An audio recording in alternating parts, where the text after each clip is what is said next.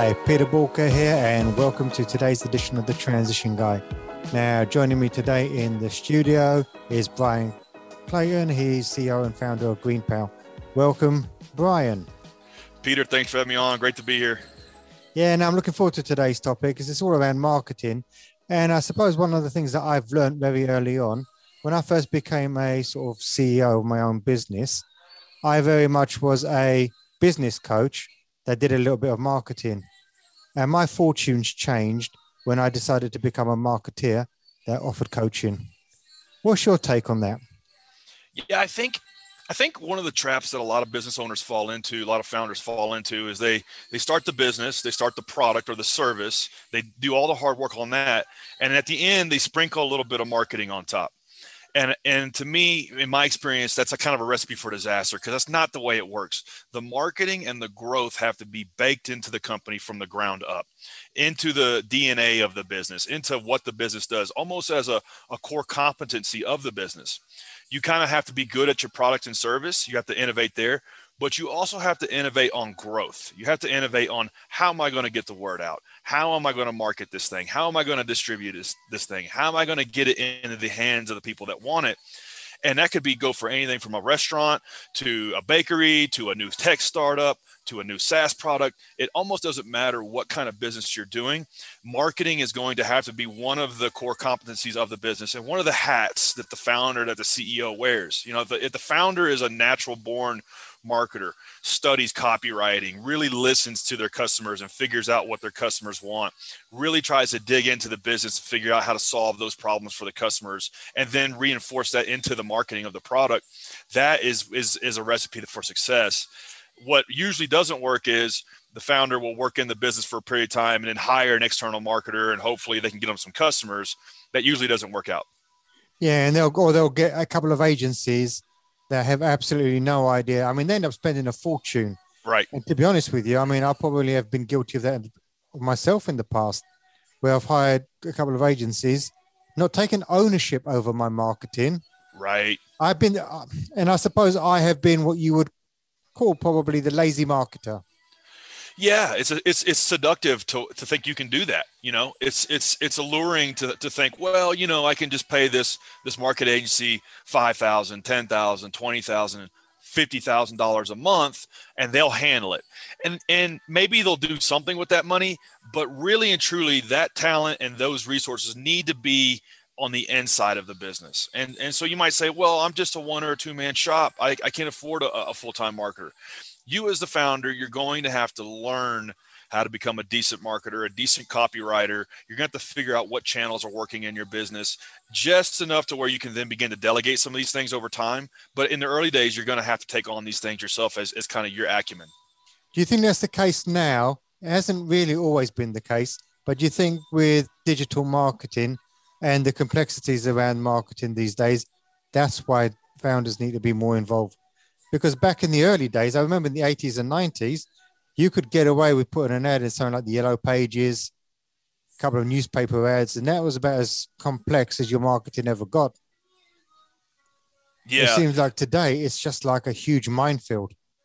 It's it's a really it's a really good point. It's it's like today it's it's more complex, but there's more opportunity. There's there's there's more uh, crisp ways to meet your customer where they're at and to solve their problem than ever before. So on the one hand, yes, it is more complex, but on the other hand, we can finally close the loop and understand, okay, if I spend 10,000 this month, I can get 20,000 back out. And that's how you build a successful business. And you can't really just delegate that without doing it in-house first. And you almost have to have this like this growth engine at the core of the business where you can make money, reinvest money into that engine, make more money not make money and let me just pray, spray and pray and hope that you know these things we did in our marketing initiatives are actually going to give us ROI and, and like hope as a strategy usually is a failing strategy. So it's like it's whatever it is you're doing that's the core competency of the business and then the growth and marketing of the business at the same time you have to do both yeah and what's quite interesting what i'm seeing people is i see people spread themselves extremely thin across all channels Right. And they don't really get any penetration on any. They make That's the assumption right. that their customer hangs out everywhere. yeah, And they yeah, don't. and maybe and and hey, maybe they do hang out everywhere. If even if they did, you're not going to reach them everywhere. Uh, you're you really you're exactly right. In my experience, you have to double down and lean in on one channel, maybe two, but it's usually just one channel that you're like the best at, and that could be that could be for if you have a, a fashion uh, product, it could be Instagram stories. You just make beautiful Instagram stories, or it could be, you know, if you're like for my business, GreenPal is the Uber for lawn care, and we invest heavily in, in local search engine optimization. We create great content around local lawn care services that that people can then hire them off the shelf with our app. And uh, we've spent a decade just in organic search. That's how we get more, than half of our of our users. So to your point, especially in early days, you're going to go all in on one channel, and that's how you're going to succeed in that channel. I think you said something really important now that actually it's about creating content. And before, people didn't necessarily need to create that much content. I think that's where the challenge is. We've we've moved. I mean, what people expect in terms of great content has changed. I mean, it's now very much video centric. Right. Yeah, a lot of people a lot of people do not want to do video. They haven't trained to do video, and they're still using old form like articles which in all fairness, if you're publishing articles on a sort of platform like LinkedIn, articles are dead. No one reads articles anymore. That's right. You know, it's like almost every business, small, medium, and large, at a certain point is a media business and and is going to have to think like a media business. And it doesn't matter if you have a hair salon. You're to your point, you should be taking videos of before and afters and transformations and different things you're doing, and you should be putting that out on TikTok, Instagram, Facebook. And and it doesn't matter if you're a remodeling service, same thing, or a pool company, or or if you're if you're a company like ours, like like a GreenPal, traditionally like a, a completely tech or forward business, we still are going into the real world and getting that that content and resurfacing it on our on our social media channels on our website so people can consume that mm-hmm. and kind of get a taste for what it is we do and how we can solve their problem make their life better through content through media every business to some degree is going to have to think like an, like, like a media business No, absolutely. And what's quite interesting. So, I mean, I made a bit of a diversion a couple of years ago where I decided I I actually own my own marketing. I drive my marketing, but I bring in channel experts to drive the strategy on that particular channel. That's right. I found the same thing too. It's it's it's like you're you, you know you go you go horizontal where you where you are doing a little bit everywhere and you know just enough to be dangerous everywhere, but then you bring in a real specific expert uh, to help you with your Google AdWords or your Facebook ads or or your Instagram story ads or, or whatever it is that they that they spend they spend 50 hours a week just in that one channel. And I have found that you're much better off to just hire an expert uh, like that has that has the experience and the track record and and and pay them for however many hours you can afford them whether it may be one hour a week five hours a week five hours a month rather than hiring somebody who's a newbie who doesn't know what they're doing for 15 or 20 dollars an hour for 40 hours a week they're not moving the needle on anything. And so you're wasting your money. So you're better off you're better off hiring the person that makes 100 200 300 dollars an hour to, for however many hours you can rather than somebody who stinks for a long for, for for a full week i've learned that lesson the hard way a few times over the years Yeah, but people keep making that mistake. People keep on bringing these new apprentices. And let's be honest, I mean, you're the person that ends up training them. yeah And if you don't know nothing about marketing, you're training them nothing. right And then you're trying to fix all the screw ups that they made. And then you get then you get the sunk cost fallacy where you hold on to them too long, and it's just a it's just a waste of everybody's time. And and so it's might you might think we might say, well, well then why do people uh, employ uh, people just graduating school or interns? If you have a huge organization and a big machine, and you have a proven system, and you can plug bodies into certain parts of that system, that's where it works. But if you're a small company, you know, 5, 10, 20, 50 people, you really don't have the luxury of, of, of people just spinning their wheels in within your organization. You have to hire experts to execute at a high level and let that inform everything else you're doing. You're right. And you'll pay for it one way or the other. That's right. Yeah, So you pay would- for it with the with the opportunity cost of not getting anywhere for, for Yeah, a no, or two true. in flat sales. And I can't begin to tell you the amount of people that I've come across that have said, I've done that, didn't work, done that, that didn't work, done that, didn't work, and actually haven't been marketing. I mean, the last 18 months during the pandemic, so many businesses just cut their marketing spend. It was absolutely right. crazy.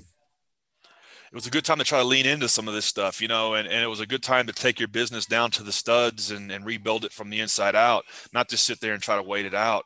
Um, you know, a lot of times these crises, they're going to come and go as a business owner, and you, you have to look at them like they're happening to you not happening to you, they're happening for you. They're happening for you as an opportunity to rebuild your business, to take your business down to the core and figure out what is working with my marketing and rebuild it from the inside out. You know, and I've gone through a few in 22 years of, of business. The 08 crisis for us was was really really hard and uh, looking back 10 years, 15 years later, I'm glad that happened. My business was better for it.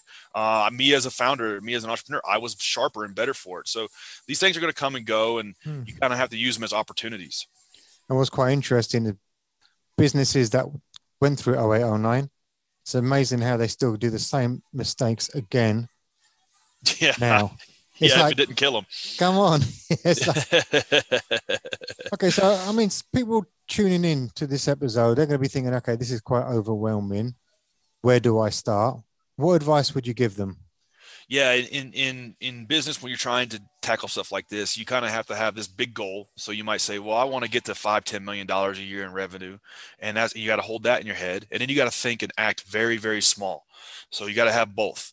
And so business is full of all kinds of interesting dichotomies like that. You know, do I listen to the customer and all their feedback, or I just kind of like like Henry Ford? If I had built them a, they'd have asked for a better horse. You know, like what what do you do? And so you kind of have to hold both of these in your head at the same time.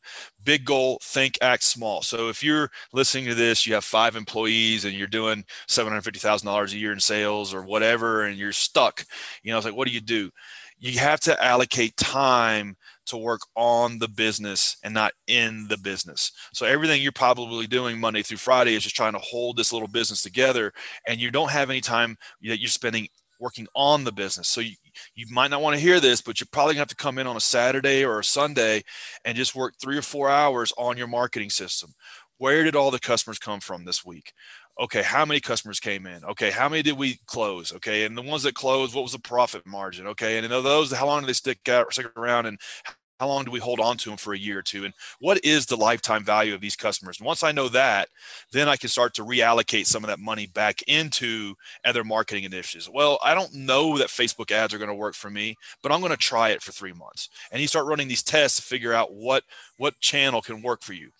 The other thing is is is uh, you, to to be decently good at this stuff. Your living room is going to have to become a classroom. Your car is going to have to become a mobile classroom. You're going to have to allocate an hour or two hours a day to, to listen to podcasts like this one, to go to YouTube University and just consume every piece of content you can on how this stuff works.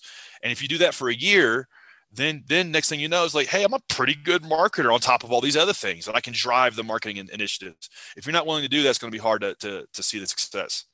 Yeah and i think too many people focus on the sales element of the process without the marketing and actually marketing precedes sales. And then right. if you've got no leads coming through you can be the best salesperson you're selling to yourself that's right. Yeah, you really have to focus on, you know, like if, if you want to study a company that's that's crushed this strategy, it's, it's HubSpot, which is you know small medium business uh, uh, operating system software, and and they've done a they uh, over the last decade they've really figured out kind of that content as an inbound to then tee up the sales team and how those two work in tandem. If you study everything HubSpot has done, and you have you have a sales team, might be a part one salesperson or five, and then how do you leverage content to like tee those guys up or gals? You know, that's that's you know, you, a lot of this stuff's already been figured out for you, and you can yeah. fast follow these other strategies. And the thing is, like with HubSpot, by the time you come to HubSpot, you're not you're not having to sell to them; they're there to buy. You're taking the order, right? Because right. the content and the marketing's done its job. It's done That's the sales right. job. That's right. The, no salesperson at HubSpot is making cold cold calls. It's it, that, that's it's a warm lead every time because they've leveraged a, a sea of content to, to warm that person up and kind of like educate them along the way. It's a brilliant brilliant execution of the strategy. Like am i suggesting that a, a million dollar business go execute at that level? No. But what i am saying is like here here's a hubspot strategy. Here's you. You need to move like here. You know you, you need to you need you need to like close the gap. But hubspot was never just here no it was where everybody else was that's it right started really small and that's I think right. that's the parallel people need to draw. Everything that's huge starts very small. I think there's some fantastic stuff for our sort of listeners to sort of get stuck into. Is there any final comments you would sort of say on marketing? Any parting shots? Yeah, you know, a lot of times as a business owner, you're wearing all these hats: legal, uh, HR, uh, operations, sales, marketing, and a lot of times as the, as the entrepreneur, it's it's your job to be a capital allocator. So money comes in, you allocate it back out, and that might sound like a fancy term, but even if you're only doing 100k a year, you're a capital allocator to a degree because money's coming in and some kind of little bit of profit, and then you're reinvesting that. And if you can think like a capital allocator and say, my job is to make profit take profit, reinvest it to make more profit. And what is the growth engine at the core of this business that I can invest money into and get money back out? And I just need to focus on making that core engine. It can really get you from a million to, to three to five million to 10 million and beyond. That's kind of how great businesses are built. Brilliant. Thank you, Brian. Now, if people want more information about you, where do they go? Anybody in the United States listening to this uh, doesn't want to cut their grass. Life's too short to mow your own yard. Download Green GreenPal in the App Store or Play Store, and you'll get hooked up with a great lawn mowing service. Anybody wants to reach me, I actually, uh, to our point earlier, I throw all of my weight in one social media channel. And that's and that's uh, Instagram. So anybody wants to hit me up, hit me up on Instagram, Brian M Clayton, and drop me a DM there. Brilliant. Thank you again, Brian. And now, if anything has resonated with you, you want a bit more information, reach out to Boolkah.com and get in touch. If you love today's episode, please make sure you share it with others so they also can benefit from the great stuff Brian shared.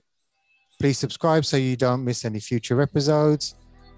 And most importantly, remember failing to learn is learning to fail. So please stay safe. And once again, Brian, thank you very much for joining us today. Thanks, Peter. I enjoyed it.